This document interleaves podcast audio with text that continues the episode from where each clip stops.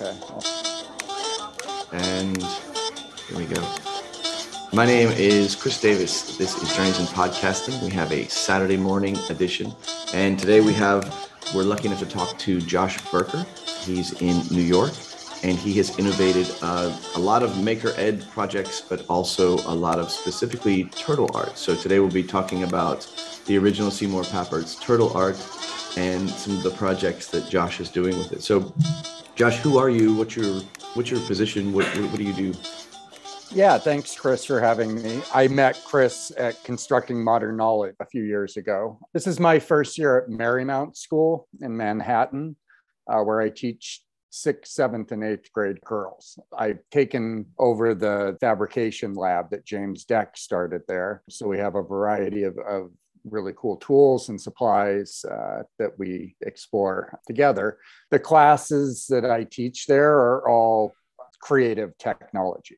Is, is the name of the class. So I have a pretty wide range and, and ability to make of that what I will. Um, so this year, you know, my, my first year, we've been exploring um, circuitry, we've been exploring microcontrollers and robots and programming and um, various fabrication techniques, automatons. Um, so we've been having, you know, all sorts of fun on, on all sorts of levels. But kind of the common thread through the, the three grades is turtle art and, and exposing them to that idea. So currently in class six, we're working using the, the web-based version of, of turtle art to create designs in the spirit of medieval tiles. And, and that's a collaborative project with, with class six art for the big medieval festival that the girls will be having. Class seven spent first semester uh, really immersed in a deep dive of, of logo programming through Art Logo, which is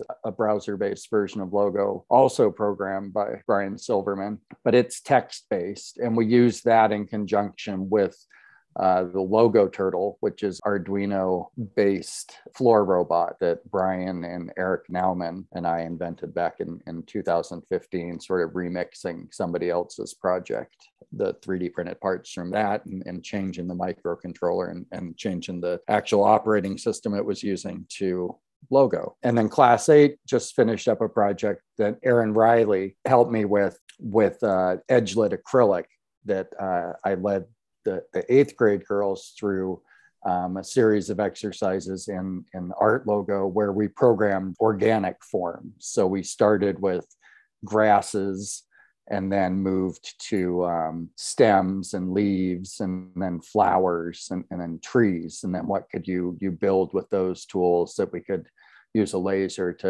etch and three millimeter acrylic and then build a little wooden box that contained a circuit that the girls constructed with three L E Ds and switch to turn it on. So Logo really permeates and, and weaves in and out throughout my, my curriculum. I think because as, as Seymour Papert put it, like Logo is, was built to teach you to think about thinking. And so I, I hope in the, the projects that I'm I'm doing with turtle art and other variations of Logo, beyond the, the cool designs you're creating, you're really learning how to break down a, a problem into manageable steps and build tools that allow you to, to solve the problem, as it were. Let's back up just a little bit, because yeah. you, you've covered a book's worth. I covered a lot of ground. you, you just outlined the table of contents of your of your next book. Um, yeah. Let's go back to Artemis Papert. I think that's the daughter of Seymour Papert and Brian yes. Silverman, your colleagues that you work with. And I, I didn't know that you were at Marymount because uh, last time I talked to you, you were at a different school and James yeah. Deck has moved to a different school. So I see there's been a New York shuffling around. But yeah, it's pretty that- like, um, you know, it's just like kind of family. And yeah, when somebody moves, somebody else has to like, you know, move their seat and shove yeah, the water. I've been to that lab uh, of James, uh-huh. that James Deck set up there in the middle yeah. school, and very cool what he had stocked it with. But it sounds like you have uh, taken it to a new level. I didn't know. Well, like we, we have different, you know, we have different skill sets. And, and yeah. so like this year, it's really been a, a process of like, well, what is here, you know, and what, what can we use? And and what scales well, you know, like I, for just as a quick like tangent, you know, like that, that's a big part of like managing a lab like that is, is what tool can you, you scale with. So the vinyl cutter, for example, used to be a very popular tool for building stickers and whatnot. And, and I could see the real value in that, but I have a hard time kind of figuring out how do you keep nineteen girls occupied when you're cutting the, the twentieth girl's design, you know, and I haven't yet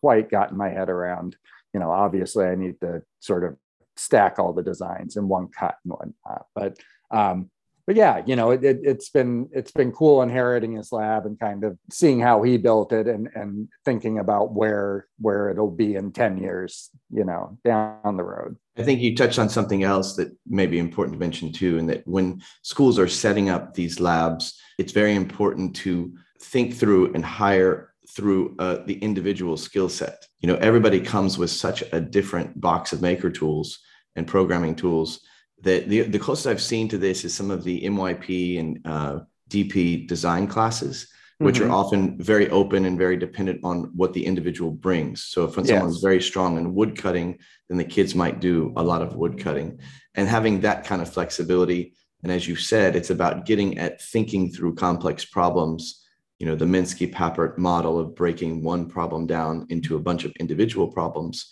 but that's what you're really getting at. And I mm-hmm. find the discussion often devolves into engineering standards or whatever the school is pushing for curriculum. But I think in the lab setup, it should be very much kind of flower out from what does this person bring and what can they set up across classes and grade levels.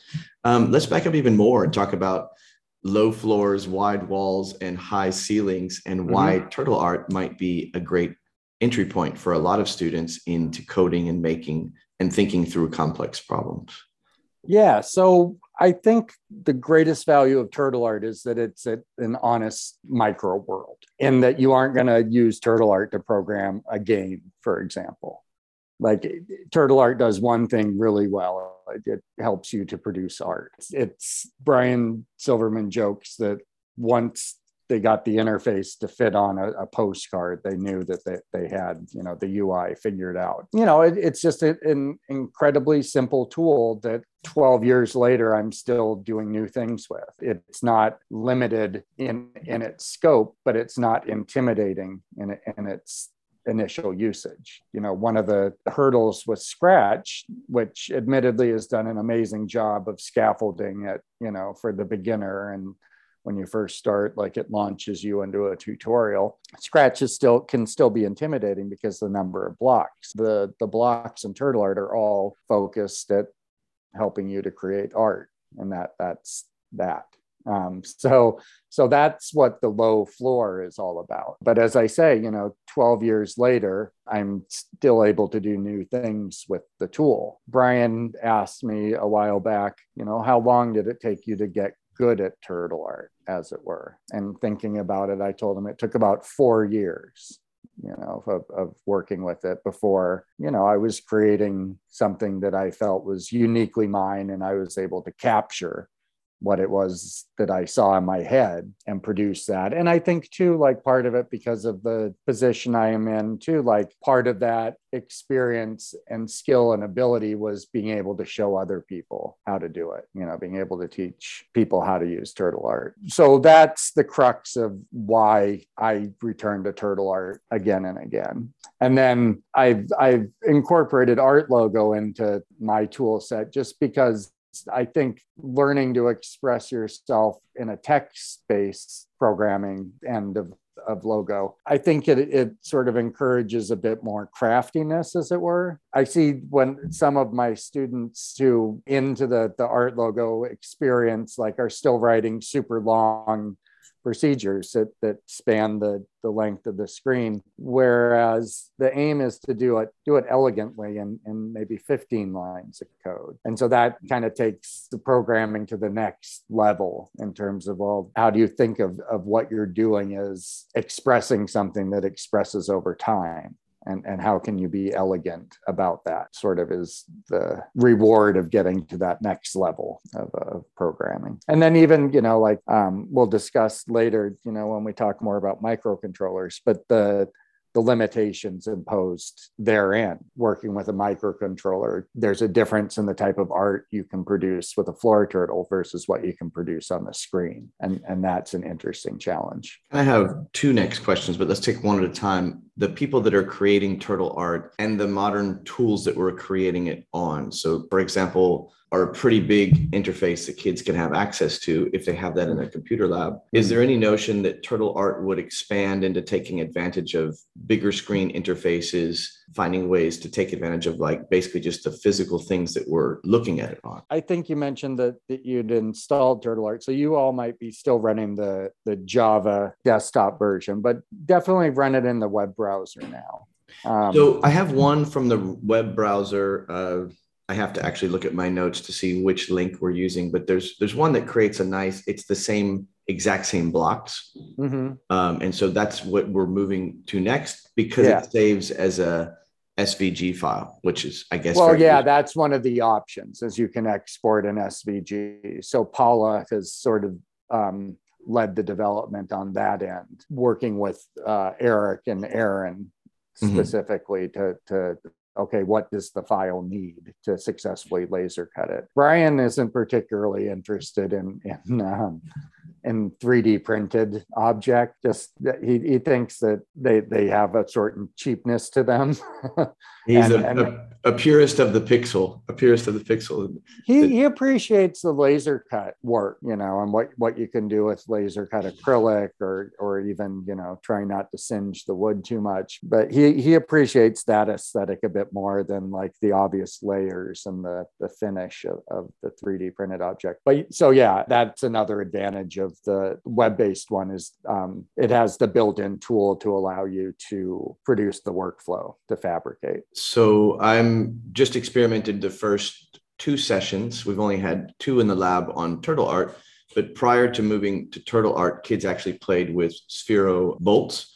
And mm-hmm. so they block coded, and you know, they have a the physicality of the robot moving around, the nice embodiment of them getting down the floor and tracing out the roots and stuff, which to me was ideal for learning geometrical shapes and angle measurement and parallel lines and all the concepts that are in our geometry curriculum. Mm-hmm. What are your, I, I, just before we went onto the recording, you were talking about different ways you move it off the screen into the physical. My students mm-hmm. had studied the videos that you can find on YouTube of Seymour Papert. And the original logos were actually plotters, and they were robots mm-hmm. that, that moved around. What, what is your process or suggestions for moving it into the physical? You mentioned laser cutting, you mentioned three D printing, and mm-hmm. I think you mentioned some robotics there as well. Yeah. Well, I mean, let's like, let's like start at sort of the most basic part, is that like the whole reason why there's the, the turtle is to relate it to the the student's physical form and the, the student's physical body and, and place and space. And so um, Dan and, and Molly uh, Lynn Watt in Teaching with Logo really emphasized the need to put yourself in the turtle shoes. In the past twelve years of teaching Logo and, and turtle art, you know, I, I tell students, like, you should really purposefully get up and move about the room. I'm not asking them to just run around, but like, you know, put yourself in the turtle shoes if you're trying to figure out how you're going to plot your way through this design. And then, you know, have a friend like note the, the movements you're making. So um, trying to sort of bridge that gap between the screen and the, the, the real world in which the student inhabits, you know, has always been a, a big part of Logo, you know, and, and a part that, that I think oftentimes gets missed, you know, that, that like invite the students to,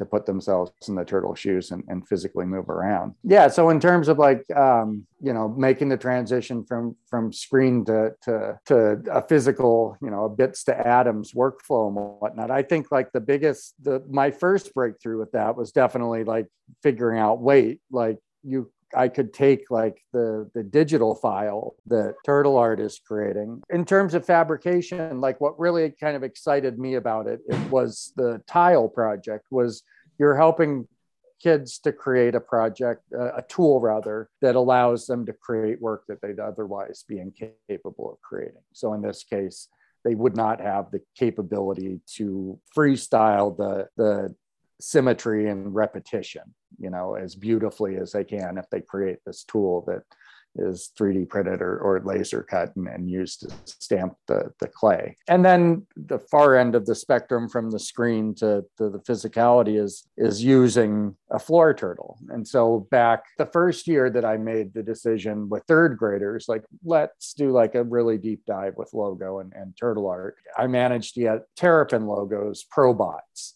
which are little sports car based, uh, sports car looking uh, robots that that run Logo. And on a keypad, you can press a forward and then a, how many forwards and whatnot. And so we we incorporated that in, into the learning and in a couple of different ways. We did, um, you know, we had roll, big rolls of paper. So I drew a number of different courses and they had to plot their way through a course. And, and it was kind of the first time in their lives using a, a yardstick and a protractor to, to practical use, you know, like suddenly it made sense, like needing to know why you, how many degrees you're turning, you know? Yeah. um, and, and, you know, and, and the ones who really excelled at it, like the challenge was to actually fit the car into a marked parking spot at the end.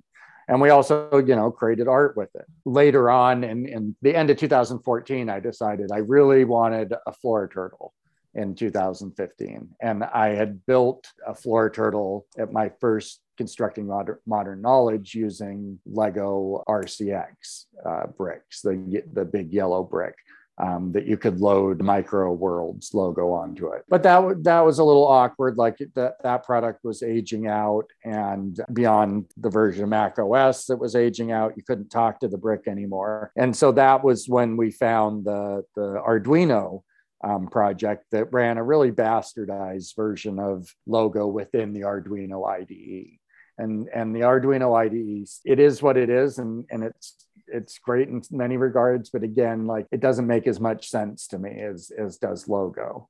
And, and as such, it's more difficult for me to try to teach. So yeah, you know, we found this this version of, of Floor Robot, and then I approached Brian about it and said, what would it take to deport actual Logo to this? And he was up for the challenge, and we recruited Eric um, to do that. And we had to change the microcontroller. So it had a serial line uh, in it for the for Logo. And Eric and Brian did the programming, and I did the documentation of it all. And, you know, it, and that's kind of the progression of my going from bits to atoms, as it were. I hinted at the beginning, like with class seven at Marymount this year, like we we did do that progression from the screen to the floor turtle. And, and that in turn opens up many discussions of like, what's a good screen design versus what is the floor turtle capable of, of producing, and, and how to temper your expectations accordingly. Yeah, no, I like that. I like that part. And so, in fact, some of my kids, you were talking about the purpose of the tools.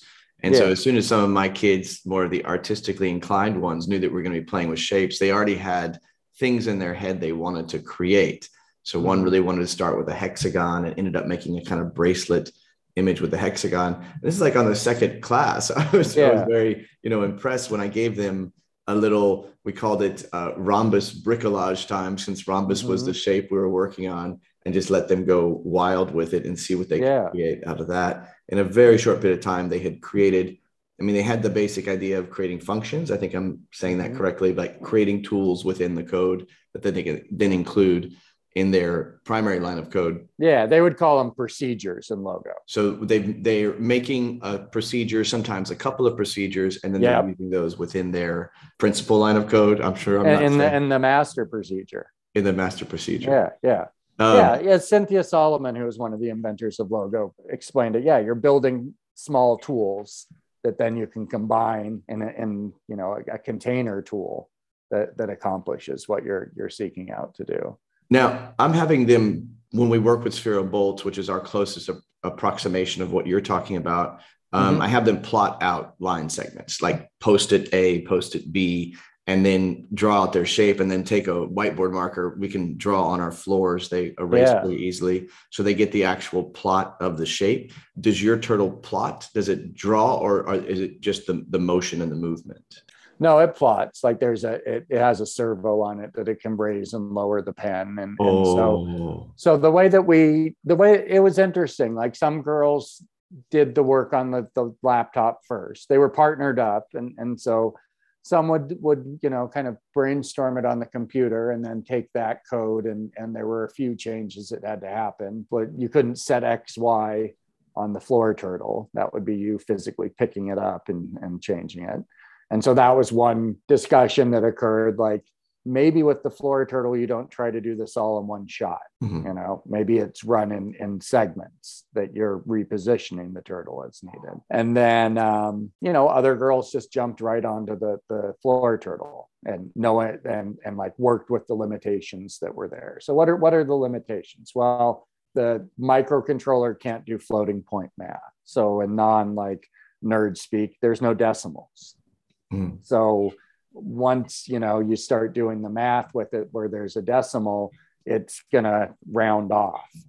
And, and so, you know, maybe the more repetitions you're doing, kind of the farther it's gonna drift from your original intention. You keep your design according, you know, you plan the design accordingly, that that maybe instead of repeating fifty times, it repeats twenty-five times, and, and you, you plan accordingly. It, it's like on um, Turtle Art, like a lot of the girls, a lot of students like immediately grab the forever block. And definitely with the older Java version, it, it was it was easy to, to kind of lock up the, the program by telling the turtle to do something weird forever. But, you know, I always ask them, like, well, before you do it forever, like maybe try doing it a hundred times and, and, and, and see, yeah. you know, what happens, and then, and then scale accordingly. But um, yeah, yeah you know, introducing like, that forever loop to the kids was sort of a mistake at the beginning, just because they just wanted to do forever loops. However, our next unit in science is energy and motion, and so we can talk about why your battery will run out eventually, or your well see that's and that's another interesting like difference between your screen turtle and your floor turtle is friction. Uh-huh. The batteries are wearing down, you know, and you don't have that on, on a screen turtle, so you yeah. know, it can make it can make for some interesting Um, discussions and observations and serendipitous discoveries that, that might occur. Yeah, I really liked, well, a couple of things that you just said there. One is I really liked working with the physical first before we moved to the screen. And the kids mm-hmm. immediately caught like, wow, in one hour of screen time, I did two weeks of robot time. Yeah. They, they were just able to prototype their code a lot faster. They don't have to do the runnings and stuff. And then to the exactness of it, The the Sphero balls always have a, you know, the friction on the floor. You never yeah. get like a, an exact plot. So that's another factor there as mm-hmm. well. The other part was that serendipitous learning and how to validate that. And so I approached that just through their reflections, that when we, we kind of make a list of concepts that were active during the lab, and we, mm-hmm. we, we preset some of those. Like in this lab, we're, you know, we're obviously going to come across this, this, and this, and we have a math talk and we make a list of our concepts, and then post, if they discovered new things, we revisit, they post it, and then they write a lab review where they're supposed to sketch out and use as many of these terms in their lab as possible, so that when things do come up, which they always do, we can bring them into the discussion as well, whether it's our curricular trajectory or, or not. And so I mm-hmm. think that's a super important part to communicate to those that don't know about this kind of learning, or those that are so used to designing learning that's already prescribed. The students yeah. will have this experience. You have worked in some interesting transdisciplinary spaces or interdisciplinary spaces, and I'm not sure, are you a math teacher? What is your position? Right now, I'm a creative technology teacher. Which is yeah. great. So you ride yeah. between different disciplines. So you have to work with teachers, I'm sure, in getting them to flex and pull. Do you lead with one discipline? Like, are you basically working off of kind of one curricular objective and then the others are subsidiary to that? Or how do you manage that? So I'm probably a bit more loose than a, a typical teacher might approach this, just because I'm on something like my twenty-third year of like working in various positions with technology with kids. And and so I guess what my idea was this year with the, the three different grade levels that I teach was exploring big topics, and then how can you best, you know, what kind of projects best support those explorations. So I don't know, the way that I'm kind of approaching it is like from both a craft standpoint, I'm really trying to emphasize that you don't you don't need a PhD to do what I do, you know, as it were, like kids can do. Like my students can do what I do, you know, um, because the, the floor is low enough. And that's not to say that like, it, it's not like difficult at times. And, and like, you know, it's not to say that like, I throw them into the deep end of the pool. Like there's lots of scaffolding and support. The other really big point, you know, like my master's action research project back in two thousand fifteen illuminated me to was, was the whole concept of aesthetic choice, that projects where you allow for aesthetic choice by the student are the ones that are going to land and make the most connection with the student, particularly girls, as the research showed, you know, that, that I was doing back in two thousand fifteen, trying to get girls involved in a tech club that had become, you know, purely like a boy nerd zone. And so, so, you know, projects like the edge-lit acrylic Art Logo design, you know, we're working towards a common end. And, and we have like, you know, a common tool set and materials that we're working with, but, you know, the choice of the lights, that the color of the L E Ds, and the, the design that they, they chose. And then also too, like, you know, swinging back to sort of the serendipitous discoveries and how do you capture those and capitalize them on them? You know, that was like a, a big part of um, the Art Logo work w- with class eight for the, the edge-lit acrylic was I try and speak for as short of a time as possible, but, but introduce a, a, a new tool, you know, it, those lessons, um, and then give them the time and space to play with the tool and see what they can make of it and show their friends what they can make of it.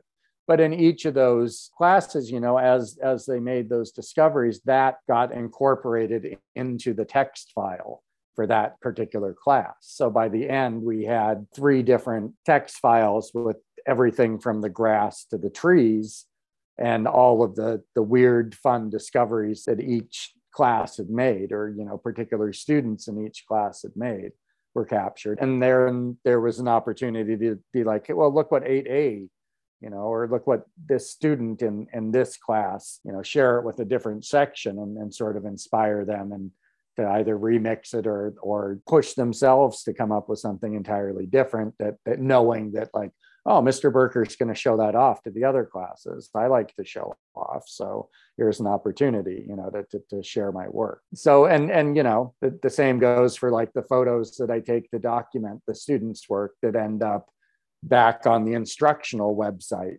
you know, that I build out for each project. So, you know, they see, hey, wait, that's my design, you know, like scrolling past it for our next lesson, like you've added that already. And, you know, next year students will see, oh, wait, that that's the girl who's ahead of me now. Like, you know, so so showing that their work is their work is integral in the lesson, you know, that that it's not, the lesson isn't something set in stone, but it their ideas and designs and concepts that we're exploring together.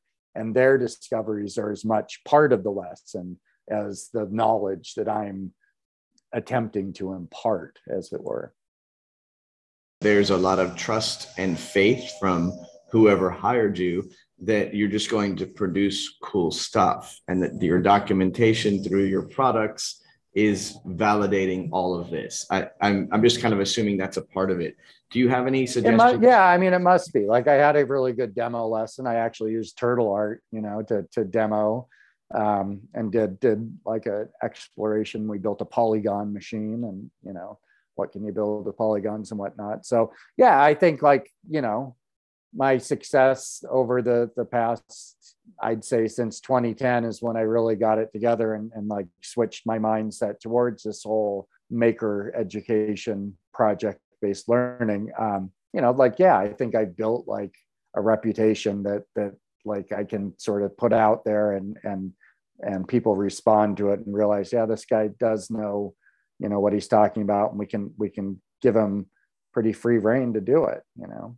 And I'm lucky in that regard. Yeah, no, I'm more thinking like I'm not an administrator, but if if I was thinking through that, and please excuse the weed eater that's right outside no, my no, window. No. No, I had a I had a, a, a leaf blower going next door.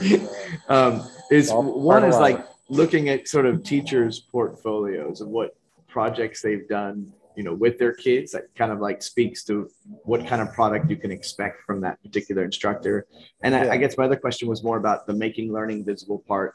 Mm-hmm. Do you have any methods or strategies for capturing student reflections or capturing process of what they're making to explain the complexity of a lot of cognition and problem solving that's going on? You know, on? I wish I did. And like that, that is one of my shortcomings, I would say, is that like we're like the class time goes and we're so caught up in it that often that that more often than not, there isn't that time built in to, to like, you know, there's there's sharing that's happening as the class goes, but it will be nice to sort of have that reflection. I have I I have tried this school year to build in at the end of a project, you know, just using a Google form to capture like what was the easiest part of this project, you know, what what are you most proud of, what was the most difficult part, just to capture that, at least for myself, you know, to to reflect on like, well,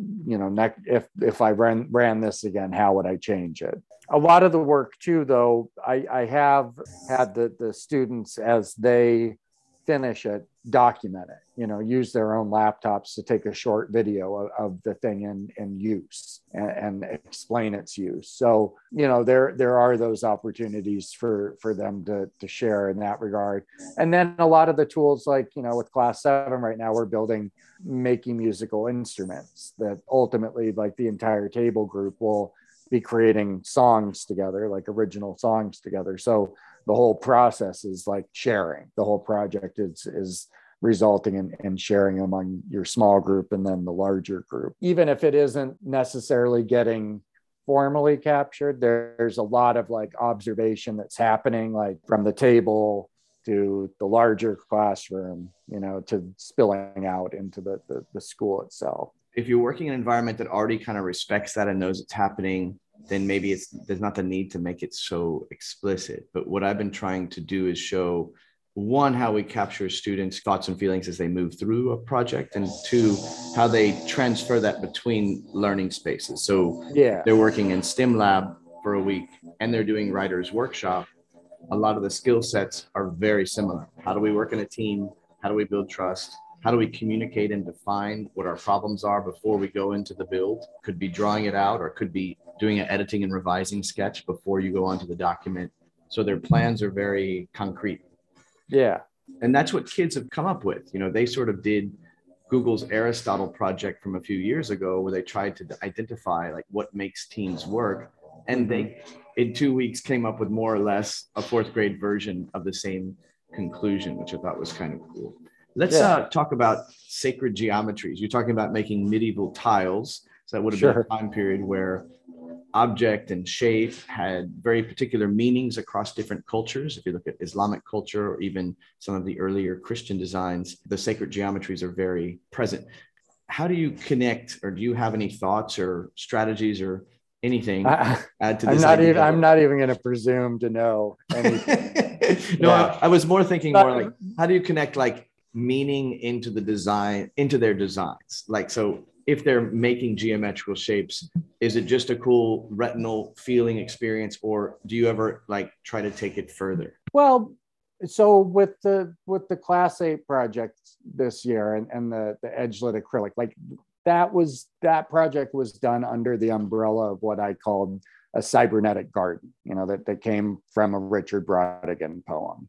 And so my heavy-handed thought was, we'll explore various organic forms through turtle through Art Logo programming. And, you know, some of those forms like end up being very geometric, you know, like we can make a very geometric looking flower. But in the end, like the choice became the students, like what they did. They could have taken the tool set, they could have taken the tool and gone any way with, with it that they wanted. And I'd say out of the, I'm going to say sixty students, just there's sixty students in class eight, you know, the actual number is fifty-seven or fifty-six or something. But out of the, the total class, I would say one student kind of was like, okay, I have this tool now, I'm going to do something completely different. And she did like a spiral, like a very complex spiral, it spills over on itself and whatnot. And the rest just took what we had built, you know, and we had some cool looking trees and some cool looking flowers with stems and, and leaves and,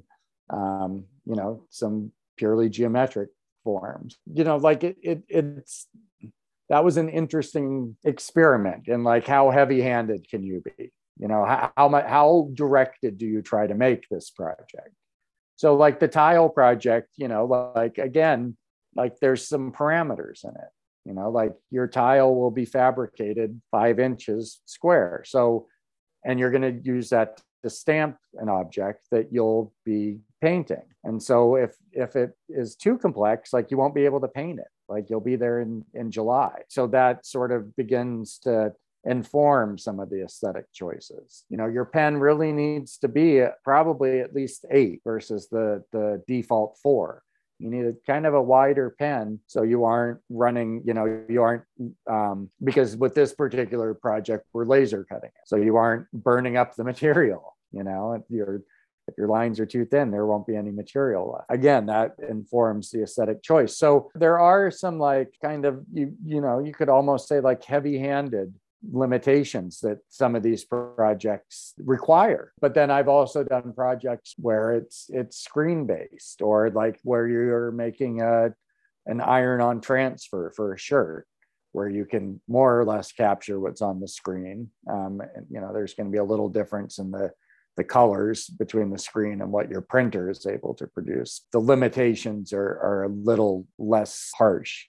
Um, doing that kind of work. But that's part of the the hard, fun struggle of it. You know, like even if you're looking at like a, a project like Turtle Stitch, where you're programming to, to embroider, there's choices you have to make in that because of the limitation of the materials, and sewing over the same point in the fabric will, will eventually tear the fabric. So your design has to, to work accordingly. That's part of the, the hard fun of it. Well, let's talk about microcontrollers. Since you've designed one, what are... Well, I designed a project around one, yeah. I mean, you, you were on the team to design one. Uh, people that are interested, and I know you've written a couple of books on makerspaces uh, with Sylvia mm-hmm. Martinez, and you've been to Constructing Modern Knowledge, I don't know how many times. So you're very much in the know of where to move to microcontrollers. If you're yeah. moving from Turtle Art to microcontroller, what are your what what should people consider? Because I know there's a lot of very higher end commercial things like Sphero Bolt, um, but maybe people don't have to spend one hundred seventy-seven dollars on one robot. Yeah.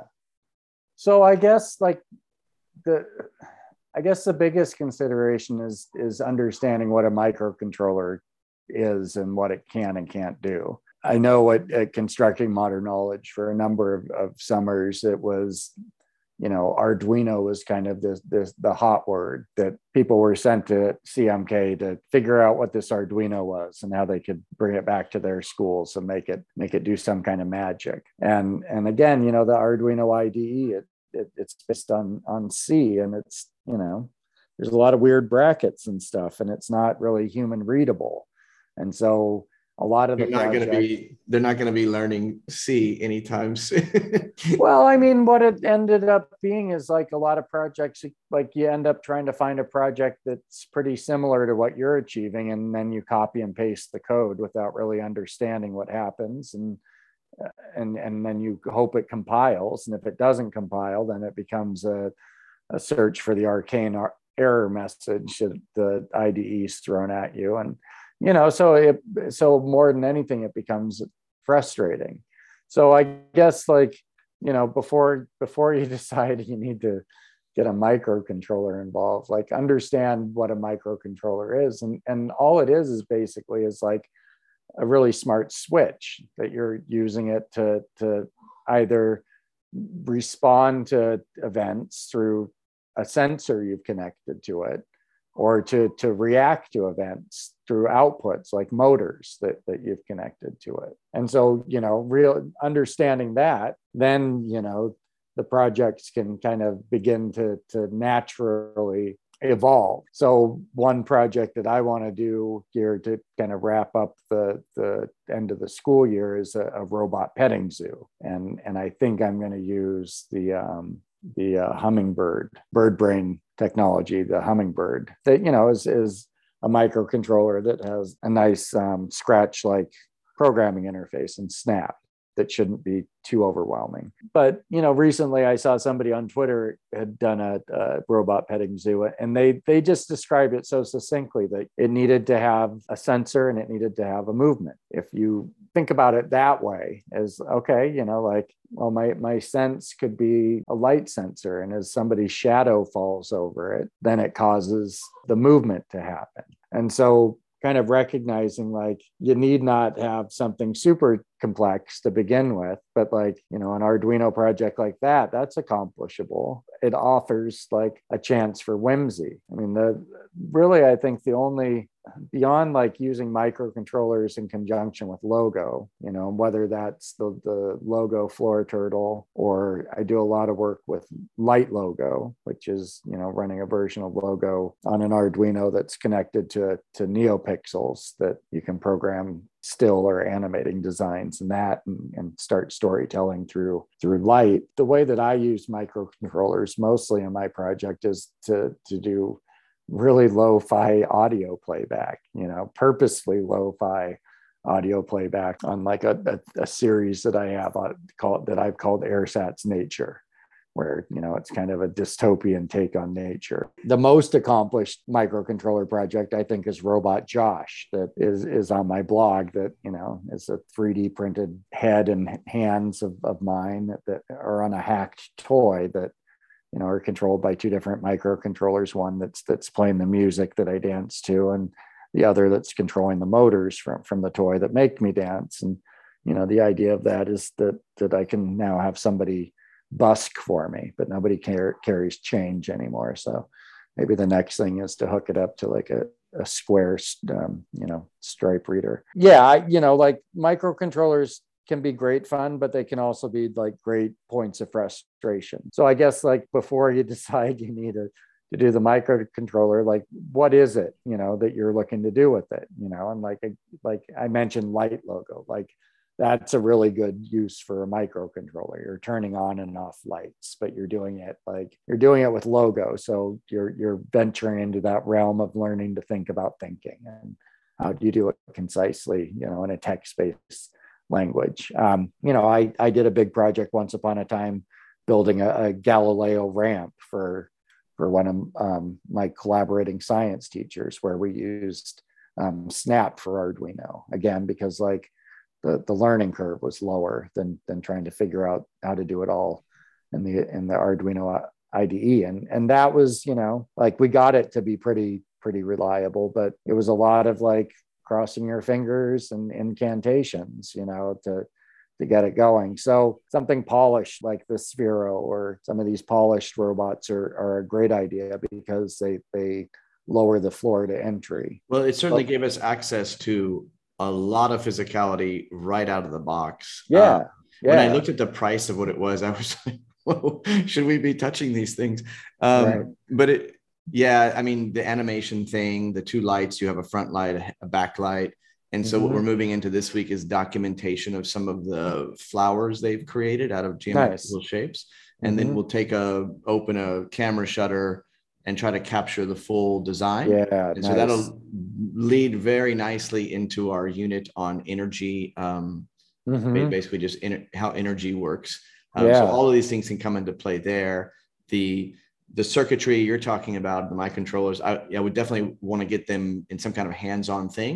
We have mm-hmm. some already developed. It's like a kind of out of the kit STEM program or STEM like materials of a, a windmill, and they design the blades so they can like three D cut those. And we have a lot mm-hmm. to work with as far as how to incorporate all these different elements.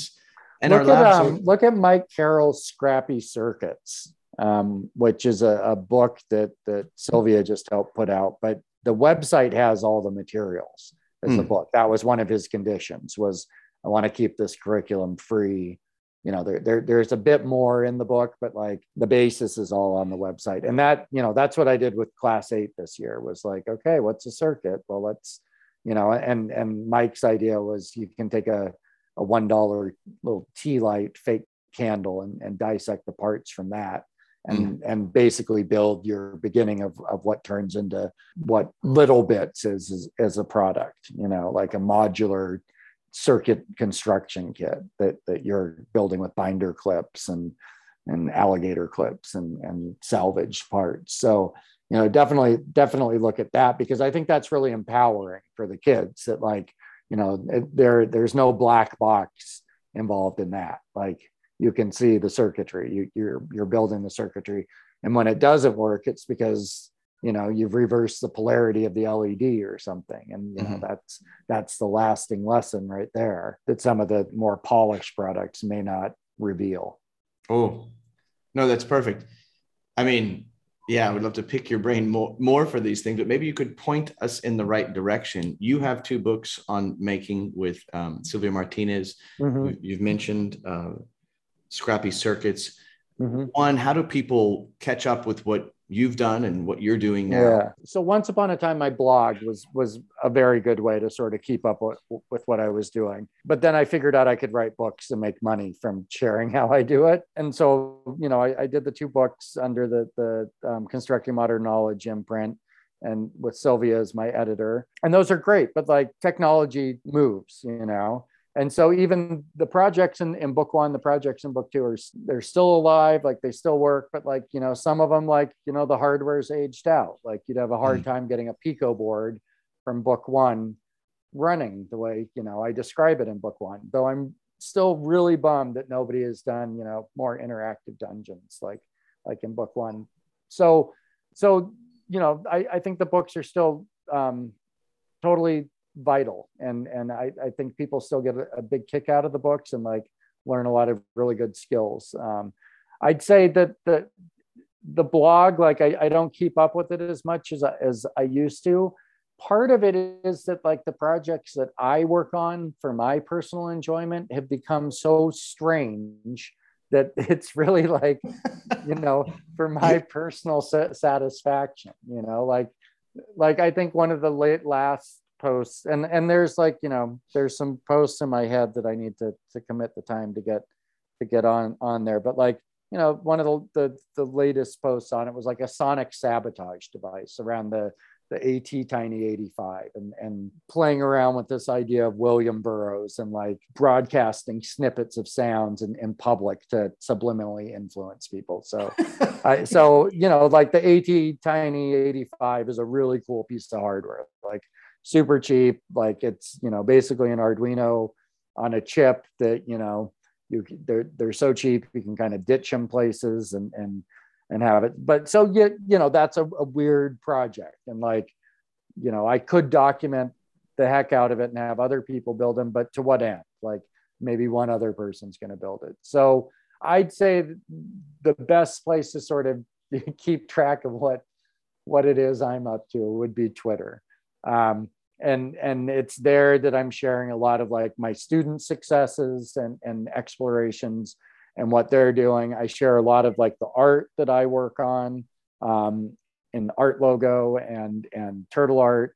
Um, and then, you know, like every now and again, like a, a, a good reflection, like, um, you know, this actually times out really well. Like I, there's a, a good thread. It was actually, I think, kind of the first thread I've done, and I've been on Twitter since two thousand seven. Um, and so the first thread, I, I, long thread I've done talking about an experience that happened yesterday where uh, a student I taught in two thousand fifteen and sixteen, in my, my kind of gap year between jobs, I started an after school logo programming club at a charter school in Bridgeport. Um, at a, a middle school, and out of all the kids who I worked with that, that school year, one kid like persisted through the school year, um, and ended up uh, building one of the, the first Logo Turtles with me, and then ended up deciding to ask me if would it be cool if he entered the Logo Turtle in the talent show at the end of the school year. And I was like, heck yeah. And we got a, and we got a document camera and a, a projector and put a sheet up in the gym. And we had kids on their feet cheering this robot at the talent show. And, and and so I had last seen him in two thousand seventeen. He had changed schools. He had started at a STEM school, had changed laptops. So I helped him get the Logo Turtle software going on that laptop. And then, you know, a few weeks ago, I was wondering, like, where, where did Isaiah go? Like, I wonder what that kid's up to. Like, you know, he's got to be out of high school by now. And then two days ago, he texts me out of the blue. Hey, Mister Josh, is this still your phone number? Like, yeah, you know, what's going on? He's like, I was showing the, the Logo Turtle to one of my mom's students, and I want to get it going again. So yesterday he came over, and, um, you know, we ended up moving his breadboarded Logo Turtle to to one of the P C Bs that I had had manufactured, and, and uh, you know, like had a good talk as, as, as I worked on it for him and whatnot, got it running on his laptop. And he was going to share it with the fifth grader that his mom tutors and, and, you know, is interested in robots. So, and, and meanwhile, Isaiah's like gearing up and studying to take a test to start the road to becoming an electrician. So, you know, as I say in the Twitter thread, my wife's a much better teacher than I am, but, and, and she talks about like the ripples that, that a good teacher can create. And, you know, I have this kid looking me up six years down the road, you know, still wanting to use the, the, this Logo Turtle that we built together. He told me that his grandfather still watches the video that I took of him at, at the talent show, showing off, you know, his programming chops. So, it, you know, these ripples, like it, it, it's really cool. Like, you know, these kind of like, you hope they take it seriously, but at the time, like, you know, maybe inconsequential lesson, like, really affects some of the kids and like has these lasting effects. So, you know, that, that, that it, it's, it, those rewards are few and far between, but when they pop up, it, it's cool to have happen. In this moment where a lot of schools are moving or have been back full-time for a while, but many have only been back full-time since January. So for example, where I'm working, they've only gone back full-time since January. And I believe this, all of this maker culture plays a critical role in that social emotional part of getting kids back together, communicating together. And this is why I was talking about focusing on those bridges between writer's lab and STEM lab or makerspace is, you know, what made that group work so well? Well, they were yeah. able to build trust really quickly. They're able to communicate their ideas, and then they were, had the agency to go after it. And so I think you're sort of packaging up a lot of those things, but I think this is part of our school renewal as we're all, you know, demasking and getting back face to face. These are, these I think are critical parts of that coming back together. Yeah. Yeah. And I think maker education too really um, builds on the idea that there's multiple experts in the room. You know, it's not necessarily the teacher who knows all, that, that your peers are going to be figuring out things on the journey and, and their resources as well. And, and, you know, creating a, a community that that shares and the successes with one another and and and builds on one another's um, knowledge and success, you know, that that's really powerful, cross-disciplinary. We're back open. Let's, you know, let's let the games begin again. And I love all of this open source stuff that you offer and a lot of the other people that center around constructing modern knowledge. I think that's super important for keeping it going. Uh, mm-hmm. We can't get your books here because they're only in, offered physically, but when yeah. I'm in the States, I'll try to pick up copies and bring them back and we can kind of scour. I love hunting just for cool projects and that other people have done to see how you can adopt that for your space as well. Yeah, yeah. Well, definitely check me out on Twitter. It's just Josh Berker, and like you'll see, you know, like retweets and, and you know, encouragement there. Cool. Josh, thank you for taking a good chunk of your morning. I uh, hope you enjoy. It was my pleasure. Yeah, always fun to talk shop.